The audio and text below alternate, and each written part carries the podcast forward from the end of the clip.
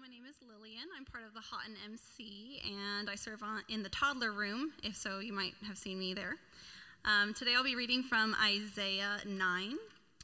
The people who walked in darkness have seen a great light. Those who dwelt in a land of deep darkness, on them has light shone.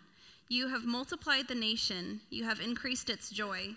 They rejoice before you as with joy at the harvest, as they are glad when they divide the spoil.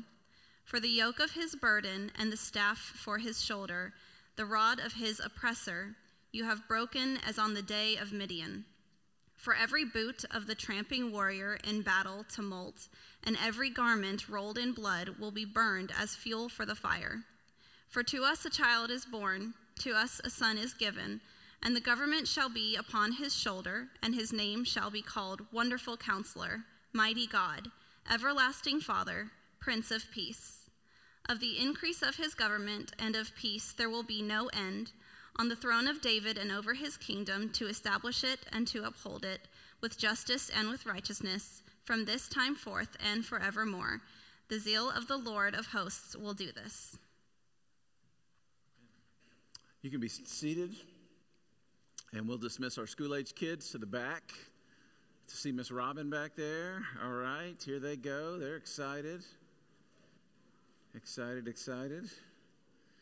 While they're uh, doing that, let me invite you if you uh, brought a copy of God's Word with you or you have it on uh, an app on your uh, smartphone, um, that you would pull that out and uh, flip open to about the middle of your Bible uh, to Isaiah. Before we get into that, um, we typically always start our Advent season. Um, talking about a few uh, other uh, quick, quick things. Uh, Advent means the appearing. It means um, literally the appearing as they, uh, the people of God, long for the coming Messiah that was promised way back in Genesis, that there would be a promised seed, there would be a second Adam. And uh, they longed and waited, and uh, intertestamental period, several hundred years of darkness uh, where God did not speak through any prophets, nor they, did they hear the word of the Lord. And uh, then the Christmas narrative starts with uh, John the Baptist uh, and then Jesus and the stories that we're very familiar with. And as we even sang that song, I'm just reminded that the whole thing and the ministry that we carry now is that thing that that Jesus would be lifted high through us. And we sang in our life and in our love, and we can sing in our city, in Bossier City or Benton or Haughton. We could sing in our high school. In Benton High, Lord, would you be lifted high? In Airline High, and Haughton High, and the junior highs, and the elementaries, and our jobs, on our sports teams, in our neighborhoods. Or would you be lifted high? Would we be the ones that are doing that very thing. And that's really our prayer. That's what I hope we get through Advent today. We met and prayed this morning, and our prayer was simply this that you would see Jesus. As we start the Advent season, I want to give you just a quick update on our Christmas mission uh, offering goal. Every year when we start Advent, we highlight our mission partners. Uh, the adoption fund's one of those things. We'll be hearing about church planters and we'll be hearing about our mission uh, really uh, uh, around the world in subsequent weeks. And we take up a big offering called our Christmas mission offering at the end of the year that helps uh, ready us, prepare us um, for um, maximizing kingdom impact. And uh, we're currently at the end of a giving initiative on top of that called Above and Beyond, where we give above our normal tithes and offerings so that our kingdom impact can go beyond its normal boundaries. And uh, we've been doing offerings like this at the end, the Christmas mission offering, really since the very, very beginning. Uh, we called it all kind of different names. It landed with Christmas mission offering. Um, but that enables us to, uh, to really support our mission partners and to see the darkness pushed back and the kingdom of light expanded. Uh, one case in point, just a few months ago, uh, Shane Booker, he's one of our uh, church planters in the lower ninth ward in New Orleans, and he called me and he said, Luke, literally his voice shaking, And he said, Man, I'm so embarrassed to do this. I don't want to be calling you, but there were some permits and things that I didn't know we had to have. And the city has threatened to shut us down. And uh, they have a little uh, platform, business's mission platform of a coffee truck and uh, snowballs and this kind of thing. And he's, I'm in coffee on the red, having coffee with a friend, and he's like, "Can you? What, what, can you guys help? Can you give a couple hundred dollars? Like, How much do you need?" He said, "It costs four thousand. And I was like, "We'll take care of it. Four thousand, we'll take care of it." He's like, "Well, don't, don't you need to call Jason or Jamie? Oh, I know that. I know what their answer is going to be. Don't, don't you need to meet with the board? No, we don't need to do any of that because our people have already given that money. They give every year at the end of the year, so we can say yes to requests like this." And if you're new here, one of our hearts is really the mission of God around the world. And our goal is to give uh, equal to 50% of our annual budget away to missions. That's our goal. We've never hit 50, but we've come really close. We've hit the low 40 several times. And um, so this is part of that, that we raise money so that we can give and give back and invest. And the offering looks a little different this year because we're kind of combining Christmas mission offering with the Above and Beyond initiative where we're raising money for us to have a permanent location. So our goal this year is $250,000. And uh, we're going to have two offerings. We're going to have one in a couple weeks, uh, December 17th. We're going to have kind of our first fruits offering. We're going to try to take care of our mission partners. And then we'll have one on Palm Sunday as we kind of wrap up. And we hope to shortly thereafter move into a new facility. The Great Commission calls us to make disciples here, near, and far. And that's what we want to do in Jerusalem, that was there here, around them, here. And in Judea, that was the state they lived in, that was near them. This is our ministry to uh, New Orleans and church planting around and to the very ends of the earth. And so this is our hope to do this. So we'll have one fund, we'll take up this normal Christmas offering, combine it with the tail end of the above and beyond, have another offering on Palm Sunday and then hope we celebrate all that God has done through this. So I'm just asking you to pray, Lord, what would you have me do? And listen as He speaks and risk obeying Him. Normally, when you ask Him these questions, He doesn't tell you anything about money, but He does start to soften your heart to the things that breaks His heart. And um, lay your yes on the table. We'll talk more about that today. Let me pray for us as we jump into this text today. God, I pray that you would move mightily in our minds, our hearts. Lord, prepare us not to blow through this season just with all the nostalgia and the weather songs. Lord, that we would worship you, that we would see you high and lifted up, that you would draw all men and women and teenagers and students and children, even in this room, unto yourself. It's in your mighty name that we pray. Amen. This weekend, I was able to be with a couple church planters over in uh, the Dallas area, and Dave and Heather came with me, and we helped host and support uh, 30 ministry couples, most of them church planters. And just as a way to get to know each other, I asked the question What do you hope is under the Christmas tree with your name on it this year? and we had all kind of uh, answers from uh, a, a, cruise to a new truck. They think really big, church planters. Um, uh, a lot of vision, those guys. Uh, someone said a nap with some cozy pajamas, uh, maybe a little more realistic. I get that. And if we ask the same question to you today, what would you really want? under that Christmas tree. I think a lot of our answers would include things that aren't things relationships reconciled, healing of physical diseases, the brokenness of this world that's really close to us.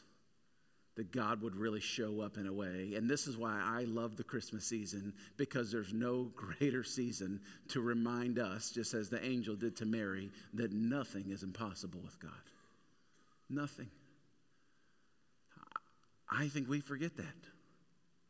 And I think the Christmas season is a miraculous season, and it reminds us of the miraculous things that God still does in and through his people. Over the next few weeks, we're going to look at some of the names of Jesus, and we entitled our little series, Hope Has a Name.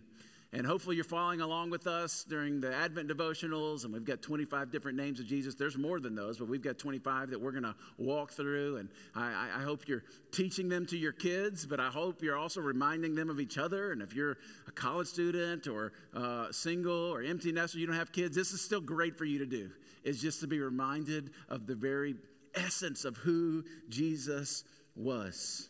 And as we look over these names of Jesus, I hope that you realize that the greatest need you have can only be met through a relationship with Jesus. Oftentimes, it's not in the ways that we think He should meet those needs, but He is the greatest need meter. That's a, that's a weird, that's bad grammar. He, he meets our needs. And here in Isaiah 9, this is a confusing passage. It actually starts back in Isaiah 7, and King Ahaz is uh, surrounded by the Assyrian army, and he's worried about what to do. And through the prophet Isaiah, the Lord is speaking to King Ahaz. And a- King Ahaz really doesn't want to hear it.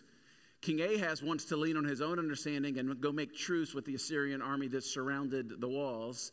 And God is saying, hey, listen, King Ahaz, if you'll just ask for a sign, I'll give you a sign. And in me giving you a sign, then you will know that I am God and I am in charge and I am close and I'm going to bring you through this. But King Ahaz says, I don't want the sign. And God says, I'm going to give you the sign anyway.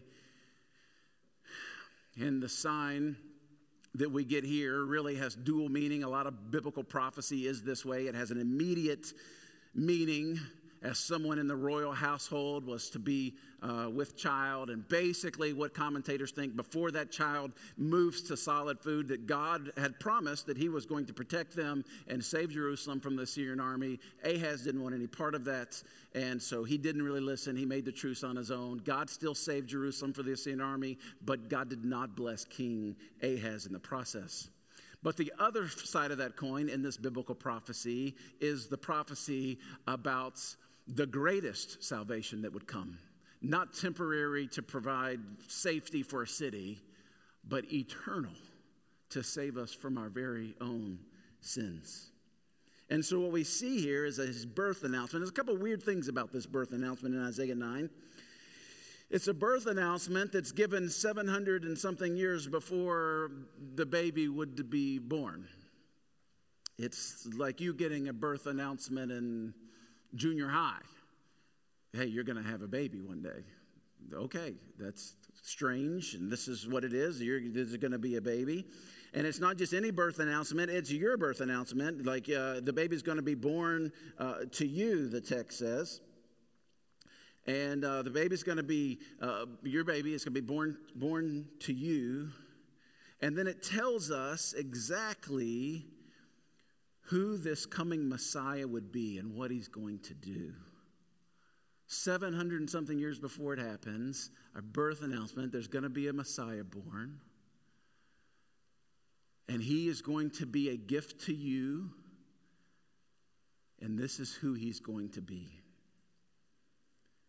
Tells us exactly who the baby is and what he's going to do. Now, this is a strange, we don't have this, we don't have this thing in the West I didn't send out birth announcements that uh, Hudson Powell Allen is going to be born this day and he's going to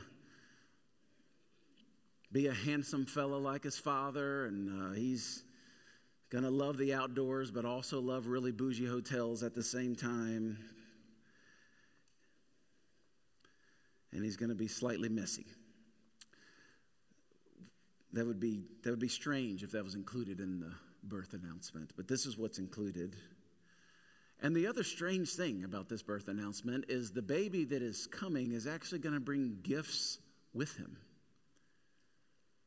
The baby himself will be bringing you gifts. Now, we've had three babies at a hospital, and I say we because I was there. I didn't do much else, but I was there. And uh, those babies never brought gifts with them. Now, I understand the baby in itself is a gift from the Lord. I understand that. But they didn't bring me gifts. They brought me dirty diapers and sleepless nights and a lot of debt, is what they really brought with me. They didn't bring a Starbucks card because they understood the sleepless nights that I would endure, or cash to cover those hospital car, uh, costs, or a voucher for marital counseling that having kids like boil stress to the top. And then, no, they didn't bring any of that. But it says Jesus himself will be bringing these gifts and they'll be coming with him in a person. Now, let me remind you that the Bible is very clear that our Father, our incredible Heavenly Father, loves to give good gifts to His kids. Jesus wanted to make sure we knew this in Matthew 7. He says, You then who are evil give good gifts to your children. How much more your Father who is in heaven will give good gifts to those who ask? Our Heavenly Father loves to give good gifts to His children. James would say, the half brother of Jesus in the uh, letter that, that bears His name, every good gift, every good and perfect gift is from above, coming down from the Father of heavenly lights, with whom there is no variation or shadow due to change. James 1 17. The, our Father loves to give good gifts. And a matter of fact, anything you can put your hands on in this world that you would call a good gift came from the Father. Everything that causes you to laugh, every sense of smell that brings delight to you, every landscape you see that stirs your heart a little bit, every warm embrace that you experience, every good thing comes from the Father. Not only does the Father give us these good gifts and love to give us these good gifts and take great joy in giving us these really good gifts, Scripture says that He will never not do that to those who are His children. That He will never change, that He's the same today and yesterday and forever, as far as we can look back and as far as we can look forward. He doesn't have bad days. He doesn't get grumpy.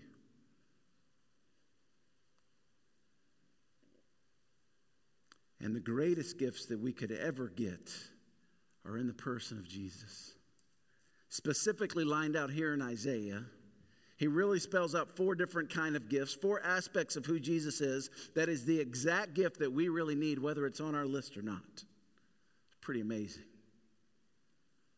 And you might say, well, Luke, these, these Christmas stories are cute the nativity and the donkeys and whatever else and the songs that we sing these are cute but but i've got real problems my house is about to be foreclosed on. I've got relational trauma that just reopened through the Thanksgiving season, that I've got relationships that need to be reconciled, that I'm overdrawn, that, uh, that I've got a health diagnosis that is not a positive one, that I've got wayward kids, that I've got a boss that doesn't like me, or I'm unemployed, and we could list all the things and we would say, Luke, I have real problems. Well, that's great news because those are the kind of problems that Jesus loves to step into. In this story, these are the same questions that they would have been asking in King Ahaz's day. We've got a real army sitting out there who really wants to destroy us. What does this promise of a future Messiah really do for us now? Well, it really answers their real problems in two ways. One, first, in sending Jesus, God was dealing with the greatest problem at its roots. You know, our problems are much deeper than merely an enemy army arrayed against us, or health issues, or, or, or, relational conflicts, or economic needs. The root of our problem is really, if we really get to it, is a separation from holy God. All of our earthly problems ultimately stem back to that one. I don't, I don't mean that the problem that you're experiencing now is, not, is, is some sort of God's punishment for some specific thing. I'm not, I'm not saying that. I'm just saying that if God were to take away all of our problems without fixing our real problem, separation from God, we would just, with our sin nature, go create new problems. In one of his writings, Tolkien, the author of Lord of the Rings, said that evil was a shapeshifter. It's like a shadow after you defeat it, it just pops up somewhere else. It takes another shape, it grows again. Luther, Luther said the problem with the human heart is that it's curved in on itself. We are radically self absorbed, so much so that we can barely even grasp it. It creates a darkness in us and gives birth to this whole spectrum of evil from horrific crimes that we see on the news to our problems with the smartphones in our hands to the reasons for your broken marriage. Therefore, sin had to be dealt with at its root. And so, God, in the midst of his offer to help Ahaz, promised a Messiah that would ultimately save us from our sins and transform our hearts at the very core, deepest level. So we cry out to be delivered from bad health, but God wants to deliver us from the curse, curse of death itself that causes bad health. And we cry out to be delivered from injustice or broken relationships, but God wants to deliver us from the sin and selfishness that breaks those relationships in the first place. And we cry out for victory in war, but God promised a Messiah who takes away the hatred in our hearts that drives us to war in the first place. Do you see it? The ultimate gift that salvation could not come from a warrior who would ride in on a horse to conquer and defeat all of our problems. But this is what we celebrate at Christmas. It came from a baby who would be born like us and grow up to live the life that we were supposed to live and die the death that we were condemned to die, and thereby release us from the curse of sin that's at work inside of us and break its power over our lives. That's the greatest Christmas story. That's the good news of who Jesus would be. Ultimate salvation would come through him. That's the first way this promise of the Messiah really addressed their real problems. But the second way, the promise spoke to their situation was in the four relational names that God gave to them in the Messiah. The four things of who he would be, of what he would do. Here they are again, if you have the text up there. For unto us a child is born, and a son is given, and the government shall be upon his shoulder, and he will be called Wonderful Counselor, Mighty God, Everlasting Father, and Prince of Peace. Today we're going to talk about the Wonderful Counselor. The wonderful counselors, two Hebrew words that are mashed together here. The Hebrew word for wonderful means beyond understanding. It's the word that you use when something is too wonderful for words. You know, like when the when the groom sees the bride for the first time. If you remember that feeling, if you're married and you're standing at the foot of the aisle and they have the whole little tradition where you can't see it. That's so silly to me. you can't see the bride or whatever. I don't know. It's, some kind of curse or a mirror breaks or a black cat something. I don't know what happens, but it's not supposed to do it. And then you're standing at that aisle and you see the bride come through the doors and everybody stands up and the and they're hard to describe words. Beautiful seems so underwhelming at that moment. Too wonderful for words. This is what it's saying. He's the wonderful counselor, beyond understanding. It's the word that something was just too wonderful for words. Like you ever, you ever seen like just uh, been in the been in the woods and seen uh, the the starry sky, or super moon, or a phenomenal sunset or a rainbow, and you get out your phone real quick and you try to capture it, and then you look at it later and it just looks underwhelming. When you, when you try to take pictures of fireworks, please keep doing that. Yeah, post them all over your social media. Like, oh, that's that's nice. It was so so underwhelming. You got to be there. This is what this word means. It's just too wonderful for words. And then counselor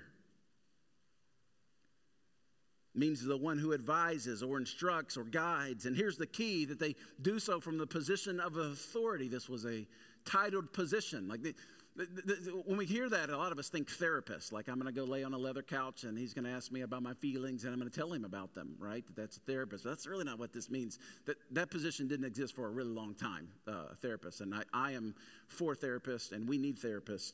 Um, but that's not what necessarily this is. This was more of a king's advisor. This would be like the king who would have two or three trusted, wise men on his side at all times. And when he'd have to make a decision, he would lean back and he would eh, refer to them and they would, they would collaborate and they would bring forth this seems like the wisest decision. It's the same word that's used of King Solomon. Remember, King Solomon and all his wisdom gets in a really difficult place as he becomes king, and the other brother wanted to be the king, the, the rightful older brother, and God said, No, Solomon's going to be the king. So he takes the throne after David dies, and he is in a mess. He's, he, he's got to deal with the with the with the, the, the family tension, which I'm sure you know you you guys know nothing about. No family tension ever in our lives, and he's got to deal with family tension and he's got to actually broker some truces that David did, didn't do at the very end, and so he's got this. He's got the military protection, and he's got to create these treaties, and he's got that on his thing, and then and then he's got to build a temple. You know, that's kind of a big deal. David wanted to build the temple, and God said, "David, no, no, you're not building." But Solomon can build the temple, and he's got so he's got all these things that he's got to do. And God tells Solomon, Solomon, whatever you need, I'll give it to you. Whatever you need. Solomon asked for wisdom, and God gave it to him and he became a wise counselor. Think of this not as someone like a friend who you might call late at night and dump all your problems on, and they would say, Yeah, that stinks, and yeah, I hate her too. No, this is something that you would, someone to whom you would bring the worst problems, and they would show you the way out. And Isaiah says, This son that will be born, this child that will be given to you, his name will be Wonderful Counselor. He will be your wonderful counselor. Can I tell you something, and hopefully not to offend you? You need a counselor. Because we live in really confusing times. We live and weird dynamics of the sin wrecked world, and we're dealing with the sin within and the sin without, and there's brokenness everywhere, and we need wisdom in our marriages, and wisdom in raising kids, and, and wisdom in raising teenagers, and wisdom. We need so much wisdom. We need counsel, we need good counsel. I think a lot of times we wish the Bible was organized thematically. So we could, you know, chapter one is on anxiety, and we could look at chapter one and what does it say about anxiety, and chapter two on debt, and chapter three on forgiveness, and chapter four on the in laws, chapter five on di- navigating difficult relationship with the in laws, and chapter six on that crazy uncle, and what happens when they bring up politics at the dinner table, and you know, these things. And then there's a whole section on raising teenagers, we need lots of chapters on that. Maybe there's a chapter on transition to being an empty nester, and another chapter on what God wants you to do with your money. And although the Bible does talk about those things, the Bible's not organized in that kind of way, topically like that. No, it's arranged in this narrative story form, this, this love story of a God who loves you so incredibly much that he would give everything for you to be reconciled back to Him, even that being His very own Son. Because if we would have written the Bible in a topical, temporary form, we would go to it to fix our immediate problem, but not to fix our real problem. But instead of fixing the temporary problem, the Bible was written to introduce this love story so that we would come to know and love a person. I love the Dadville podcast. Me and Dave's been talking about this the last couple days. This Dadville, a couple musicians, uh, believers, and they interview a spectrum of uh, people in movies and uh, musicians. And they had the guy. They interviewed the guy the other day, uh, Walker Hayes. I don't know if you know Walker Hayes. He's the he's the Applebee's country song guy that had the little dance to it, fancy like. I'll do the dance for you, but uh, they would fire me, so let's not do that. and he was telling in there this story of how he came to Christ it was incredible. It's got some language in it. He's, he's not walking with Christ so much yet. He's, he's, he's learning, but it's, he's just a new believer. He's been walking with the Lord for a couple years, and he had this tragic event in his life. And he had this friend, his name's Craig. He actually wrote a song about him that comes and just loves him and is the love of Jesus. And Walker says, It is, you know, it was impossible to love me. I was just, I was a terrible person, and yet Craig just loved me. And through that, he said, man, any, any, any, any God who, who Craig serves and make, make that happen in that person, I'm going to go get to know him. So he walks in Barnes & Noble and he gets a Bible and he starts reading, starts in the Old Testament. And he's recapping this on this, you know, it's, it's, you're chasing rabbits the whole time. About, a, about 45 minutes into this thing, it just gets to this one point where he tells his conversion story, and it is the most beautiful thing. He said, I'm reading through the Old Testament and then even into the New Testament, and it's just one dude after another dude after another chick who just messes everything up. They just are given this thing and then they screw it up and then they screw it up. It's like uh, you, you, ever watch the cartoon Curious George where he just makes a mess of everything and uh, we just can't watch it. it, it Curious George has so much anxiety. Uh, when, when my kids wanted to watch, they can't watch Curious George or Caillou. He's so whiny. I couldn't watch him either. I just couldn't. Nope, can't do it. Can't do it. I think my parents had shows like that, and they like gave us a spiritual reason that we shouldn't watch them. But I think they were just annoying. They just, and that's what Curious George is. It's so annoying. We just can't watch this. This is this is what this is what every character in the Bible does. We just mess it up and mess it up and mess it up. And this is Walker giving it. And then you get to the New Testament, and there's this dude named Jesus that comes on the scene, and he just rescues everything. It's amazing. He just rescues everything. He's a wonderful counselor. The writer of Hebrews explains why it is that Jesus can be such a help to us in the midst of our problems. This has brought me so much joy in my own life. In Hebrews 4, I think I have this on the screen. For we do not have a high priest who is unable to sympathize with our weaknesses, but one who in every respect has been tempted as we are, yet without sin. Let us then with confidence draw near to the throne of grace that we may receive mercy and find grace to help in time of need. See, this wonderful counselor is not just a king who would rule over us, he's a brother who lived among us, who's walked through everything that we would walk through. There's nothing on this earth that you will walk through that Jesus did not in some way experience. It says here that he was tempted in every way.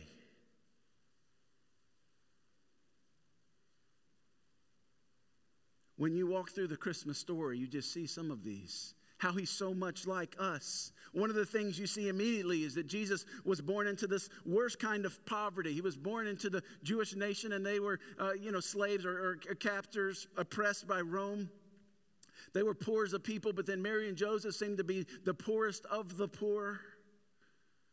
Several things tell us that that Jesus was born in a stable, of course, which means Joseph didn't lack the the, the the Priceline app to secure a place for him to go or didn't have the money to get it. He, he didn't have, he didn't, you know, our little manger scene looks so precious and quaint, but let me tell you that that manger, no, no woman wants to give birth outside in the cold amidst all the cows and animals. Even farm girls don't want to do that. No, they want to be inside. The manger didn't smell like cinnamon and nutmeg. I assure you, it smelled something much different than that. When Jesus was dedicated at the temple, he, the requirement that Jesus had given as God was that you would have to bring a lamb that couldn't afford it. There was provision for the poorest of the poor. They could bring a few birds. At his birth, Jesus was laying down a pattern that he would repeat throughout his whole life. Born in a manger and dying on a cross. At his birth, the innkeeper said, There's no room for you. At his death, the people shouted, Give us Barabbas. There's no room for you here. At his birth, he was wrapped in rags. At his death, he would be stripped naked in shame. At his birth, he would be ignored by the world, and at his death, he would be rejected by his very own father. Why? He was bearing the rejection and poverty that I deserved, so that when I come to Him, I can do so with confidence, the passage says, knowing that God will not judge me, because all the judgment for my sin was laid upon Him. Isaiah said, Surely He has borne our griefs and our sorrows, yet we esteemed Him smitten by God and afflicted. He was wounded for my transgressions. When I come to him, I don't get the poverty and the judgment I deserve because it was poured out on Jesus. This is why he's the wonderful counselor. He can sympathize with us. Nothing you'll ever walk through that Jesus didn't experience in some way financial difficulty, betrayal, relational trauma, slander, abandonment, grief, loneliness, physical pain, on and on and on we could go. He doesn't just leave us to learn all those things the hard way. No, He wants to give us wisdom inside those things. You need wisdom because life is more complex than you ever thought. Relationships are messy, and finances are hard, and raising kids are nearly impossible. I'm reminded every day how much I need wisdom. If you're with me and we pray together, nine times out of ten, I'm going to ask the Lord for wisdom. I know I need wisdom. James, again, would show us what this looks like when it comes to praying for wisdom. You may have heard this passage, James 1, verse 5. If any of you lacks wisdom, let him ask God, who gives generously to all without reproach, and it will be given to him. My favorite part of this verse is without reproach. If any of you lack wisdom, let him ask God, who gives generously to all without reproach. A lot of times when I need wisdom, it's when I've done gotten into a pretty big mess myself. Through my own sinfulness, through my ignorance, through my arrogance, through my own stupidity, I've done some things and I'm in a pickle. And I need wisdom to get my way out. And sometimes I assume that these things, man, I'm going to have to pray and to get my way out of this thing. And I assume, because this is probably how I would be, as much as I love my kids, this is how I would be, I, I would be sarcastic. Oh, oh, calling all the angels. Uh, Luke, needs, Luke needs help now after the mess that he has made. It's Luke again. He's made a real mess of it this time. I guess we'll help him. No, it says that we come and he gives wisdom without reproach. I hope this stirs your heart like it does mine. God promises that he would he would never do it that other way. That he gives wisdom without judging me or criticizing me or being for being in such a predicament where I need this wisdom. And that's because Jesus has borne all my condemnation. So when my marriage is messed up, or I've called pain in my children, or I've messed up things at work, and I sincerely say to God, God, I need wisdom on how to follow you in this mess that I've made, James says that God delights in giving me wisdom in that very moment without reproach. Isn't that amazing? Are you here? Are y'all, y'all with me today? Man, y'all are perfect people. Y'all don't, y'all don't, y'all, God's so delighted when you come to Him. He's like, oh, there's Dave again. Let's, you know. He is that way, absolutely. We do not have a high priest who's unable to sympathize with us, Hebrews says, one who in every respect has been tempted as we are, yet without sin. And because of that, we can draw near to him with confidence. He's the wonderful counselor, friend. Some of you right now, if you were honest, you would say, I'm in a real time of real need and I need some wisdom. And the good news this morning, and the Christmas story reminds us, is there is one who is here to help. He's the most wonderful counselor. What I love about the name Wonderful Counselor is that it means that Jesus came for people, came for people with problems. Because if we didn't need wisdom, he wouldn't need to be the wonderful counselor. I love the name Wonderful Counselor. Now, if you're some of the people who have no problems and you don't need him, that's fine. He won't show up for you. But if you're like me and you got lots of problems, then Jesus is ready to step in as the wonderful counselor. He's the wonderful counselor because he came for people with problems. Remember, he said himself, I didn't come for the healthy but the sick. I didn't come to reward the righteous, but I came to save the sinner. Some of you, like me, have real problems. So let me give you some ground rules. Now, I got these from Tim Keller, these are amazing. So let me give you some ground rules of how you have to come to him if you're going to get this wisdom. There is a, there is a conditional clause. We get these from watching how Jesus interacts with people through the gospel. We're walking through the gospel of Mark. We're taking a break through Advent. We're going to get right back in it in the new year. You're going to see these things play out over and over. First, the three ways we approach this wonderful counselor we have to be authentic, we have to be completely honest with him. Every counselor will tell you this. Lyle does counseling full time. And, and, and, Jason does counseling, and Emily in our church does counseling. Many of you know Ross, he's a phenomenal counselor, a phenomenal therapist. But they'll tell you that until you are completely honest about your problem, you can't really get help. If you walk in and you're just saying everything about your life is someone else's fault or someone else's thing, and this is what I did, but it was because they did this, until you realize and you're honest about the real problem, then there's, there's no way to move forward. There's a tendency that we all have that we want to keep the real truth about our problems concealed. We do this, even, even for ourselves. Maybe that's because we feel shame in admitting the full extent of the issue. Maybe it scares us. But until you're fully open and honest about the problem, you can't get help. And here's why this is true because being healed by Jesus, being changed by Jesus, getting wisdom for Jesus is not like you hiring the plumber and saying, "Hey, would you fix the fix the clogs? I'm going to go for a walk the dog, and when I get back, it'll be fixed, and I'll pay you." That's not how Jesus does it. We don't just call him in as like some supernatural mechanic, and he just takes the knock out of the engine. No, that's not what he does.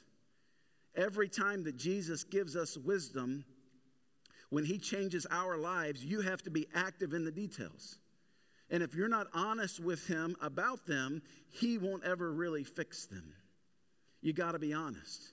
God's not going to change your life without changing you. That's what He does. When He changes your life, He actually changes you. He, he transforms you. That you would look a little bit more like Him tomorrow than you do today because you followed the wisdom that Jesus gave you. Jesus was talking with the woman at the well in John 4 who had really messed up, and she had had a string of broken relationships. Talk about relational trauma.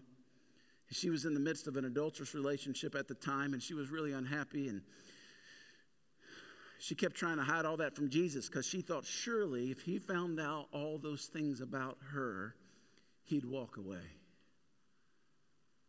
And so Jesus said, Hey, enough of the fluff. I know it all.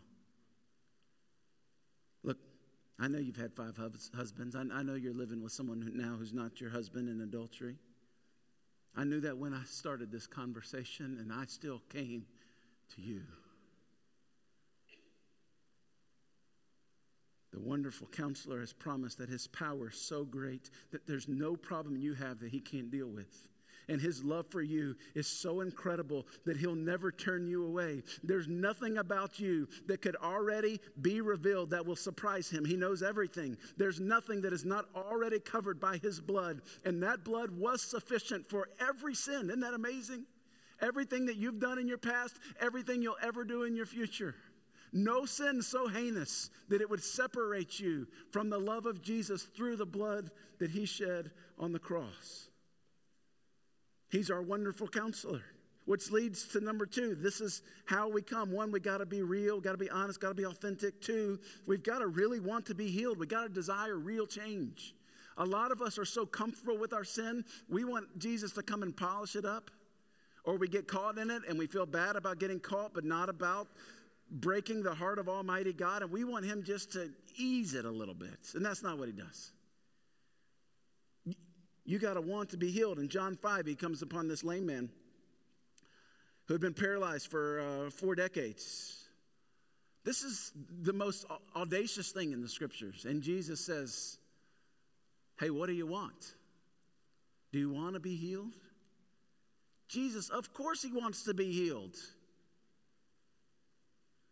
The guy's been lame for 40 years.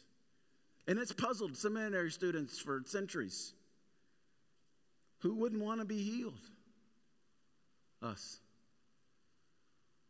We get so comfortable with the victim mentality, we adopt it as our own.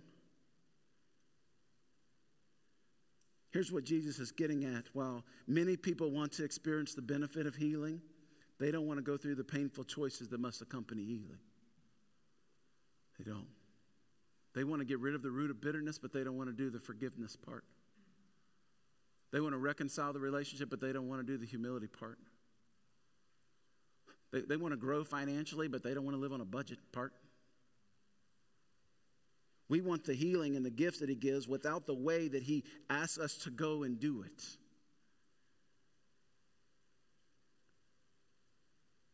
We like the concept of change, but we're not really sure that we want to do all that hard work. My question, friends, is do you really want God to change you?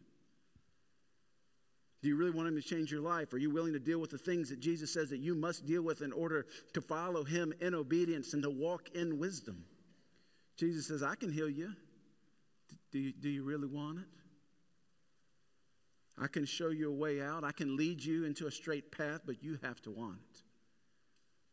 The third way that we approach the wonderful counselor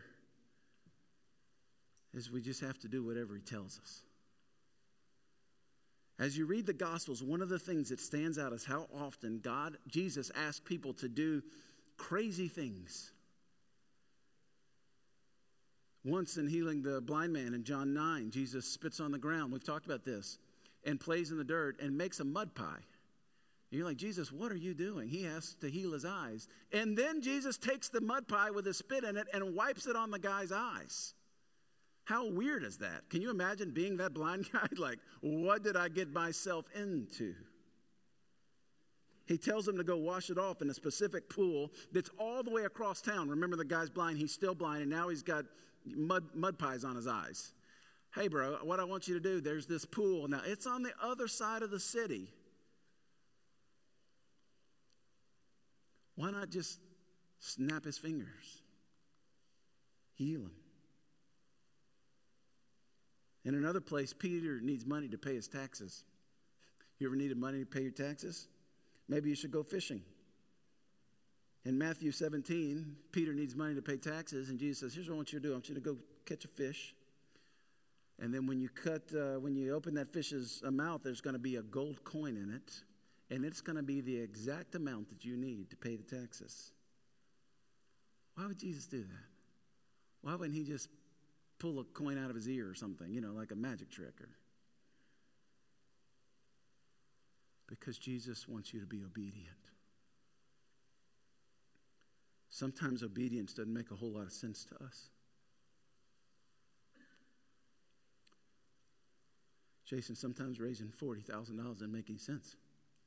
It just does not make any sense. And going to the other side of the world Hey, listen, you know the real difficulty in, in their adoption story is, is not the 40,000. It's that Jason went and lived in China for a couple of weeks and they don't have chicken strips there. And it's, I mean, it's a real thing. It's a real thing. Sometimes what God asks you to do it just doesn't make a whole lot of sense. He tells you to extend forgiveness, and it doesn't make sense because then who's going to avenge you? He tells you to cancel the debt, but they owe me the money. He tells you to give the money, but you don't even have the money.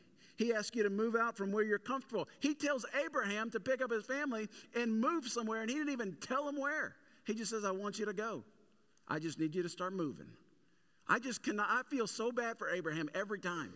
We don't leave the house and like go to dinner until we talk about it a lot right? They they have uh, cheap prices. They have a uh, you know pre you know can we for you know where we're going to go and what you're in the mood for. Abraham just picks up and evidently he's got a lot of people. It's not just him in a U-Haul. He's got a caravan of all these things and he's heading in direction. And God never told him where. He just said I would tell you when you start getting close. Let's go back to that passage in James real quick, and I'm going to wrap this thing up. If any of you lacks wisdom, let him ask, and God who gives generously to all without reproach, I love that, and it'll be given to him. Amen, amen, amen. Then in verse 6, oh, we didn't, we didn't read this part. But let him ask in faith with no doubting. For the one who doubts is like a wave of the sea that is driven and tossed by the wind. For that person must not suppose that he's going to receive anything from the Lord. No wisdom, no healing, no nothing. He's not going to receive anything because he is a double minded man, unstable in all his ways. Ouch. You've got to be ready to do what the wisdom, what the, what the, what the wonderful counselor says. You've got, to, you've got to lay your yes on the table before you know what he tells you. That's what it means to follow him in faith. So, you know what I think we like to do? We like to say, like, uh, Jesus is this like magic eight ball and we're going to shake it. Lord, what do you think I should do about this relationship? And we're waiting. And if you've ever played with the magic eight ball, sometimes you shake it four or five times until you get the answer you want, right? You're like, oh, I didn't shake it well enough, or whatever it is. Sometimes I think this is what we do with the Lord. We say, Lord, what is, what is your position here? What do you think I should do here? What, what is your wisdom here? And we want to take that among many other sources of wisdom, uh, worldly wisdom. Uh, James would say in chapter 3, demonic wisdom. Uh, a lot of the wisdom we take is worldly wisdom, carnal wisdom, demonic wisdom. We're going to go get a self help book, and it's going to tell us how to do something. We're going to get this wisdom. We're going to compare it to the Lord's and what we want to do. And then we're going to choose between the four or five options. And God says, no, it doesn't work that way unless you lay your yes on the table, unless you give God a blank check, I know we don't use checks anymore, but we used to use checks. And sometimes you would sign a check before you filled it out because you didn't know how much money that person would need for this specific thing that you were asking them to do. And you were just a little nervous because they could wipe your bank account out with that blank check. You're like, ooh, you know, you would call them every hour. Hey, did you fill it out? Can you send a picture to me? Can you? We want to give God gift cards, even generous gift cards. God, we'll give you 150 on a gift card because we know what it's going to cost us. And Jesus says, no, faith doesn't work that way. To get real wisdom, we got to be uh, we got to be authentic. We got to want to change, and we got to lay our yes on the table. That whatever He's going to tell us, then that's what we're going to do. Now, this is hard because in no other area of life do we operate this way. I don't tell you when you go buy a house. You know, the smart thing is just to sign that contract. You can read through the things, uh, you can read through it later. When you, uh, when you purchase something, when you sign up for something, that's, that's not smart. No other way in life do we operate this way, but this is what God's called us to do as part of His kingdom. You'll never experience the help of the wonderful counselor until you ask Him with faith. The only deal that Jesus makes is that he will give you all of himself and all of heaven and all of eternity and all of God if you surrender you.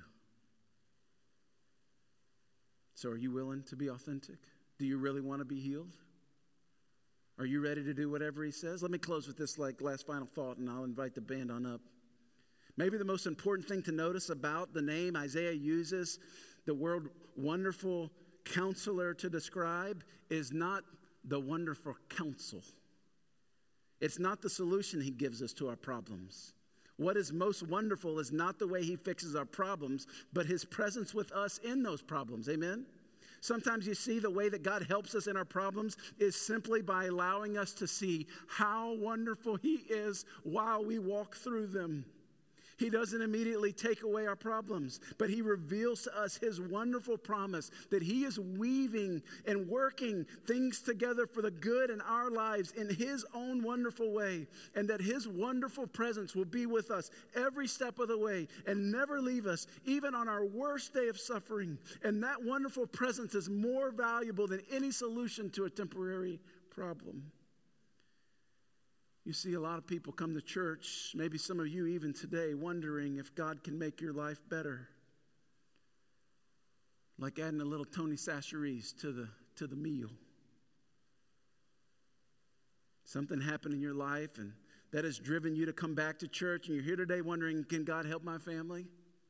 Can God step into my and fix my marriage? Can God uh, help in this relationship with, uh, with my career? That's a little like a kid saying, If I win the lottery, could I afford some gum? Yes, God can help you with your problems, but He gives you something far greater than the answer to those problems. He gives you Himself. Back to my original point life's greatest discovery is knowing Him. Knowing that He loves you and He promises to be with you every step of the way. Life with Jesus is too wonderful for words. And it's deeper and deeper and deeper. Some of you in this room, I met a former pastor earlier. You, you, you've walked with God for 40 and 50 years. And there's still more wonder to be had. Amen? It's a life too wonderful for words. And that doesn't take away all your problems, but it, but it does change the way you walk through them. I can live every day with the assurance that the wonderful counselor is my good shepherd. You know, every funeral I do, especially at the graveside, I try to read Psalms 23, and I'll, most of the times I read it out of the King James. It's familiar language that they've heard, but to, you ever realize that every funeral you attend, is a situation where God didn't answer the prayer the way you wanted Him to. That you prayed for them to be healed and they weren't. That you prayed for another year and God didn't answer it the way He answered it, just not the way that you wanted Him to answer it. And so in those moments, we need to be reminded. And I read Psalms 23. When God didn't come through as you had hoped, He's still present, that you will never be in want, that He will lead you beside still waters, that He will make you lie down in green pastures, that our good Father, our wonderful counselor, He will restore your soul. Even when you walk through the valley of the shadow of death, you, you don't have to fear any evil. Why? Because He is with me. His rod and his staff, they comfort me. It ends by saying, My cup overflows. A life too wonderful for words. Surely goodness and mercy will follow me all the days of my life. Amen. And I will dwell in the house of the Lord forever. Friends, do you know the wonderful counselor? Maybe you're hung up on one of those steps of approaching. Have you been authentic with Him? Do you want to be healed? Are you trusting Him? You're going to do what He leads you to do? You're unsure of eternity?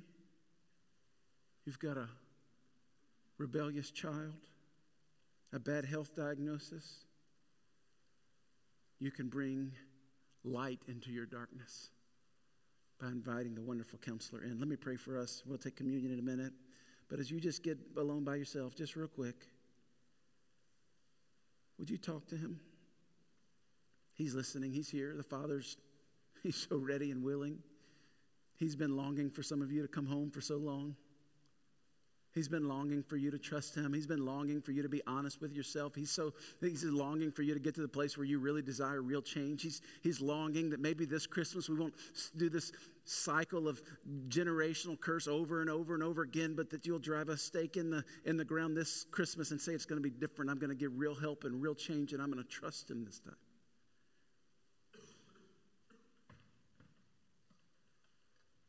God, I love you. I thank you for your people.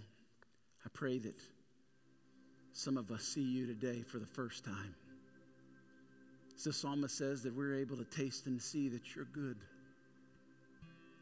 that we're able to in- encounter you in this gymnasium in Bossier City as your spirit meets us. Pray this Christmas wouldn't just be about all the things, the traditions, and the good things, the nostalgia, the gifts, the lights, the food it would be about us encountering a real encounter with the wonderful counselor. God, do in our hearts what only you can do. In Jesus' name, amen. Feel free to stay and pray. Posture of prayer. We'll have some prayer counselors in the back. They would love to pray with you if you want to just maybe that's a difficult step, that first step. You just want to say, will you pray with me? Or maybe praying for a family member. And we're going to take communion. Communion at our church is is not uh, closed communion. You don't have to be a member of our church, but you do have to be part of God's family. And here we just take the bread and dip it into the drink and partake. Jesus told us to do this in remembrance of Him, proclaiming His death until He comes again. And so when we gather, we do this. And as you approach the table, would you just thank Jesus for being a wonderful counselor? That He's invited to come to you, you to come to Him without reproach. You come when you're ready.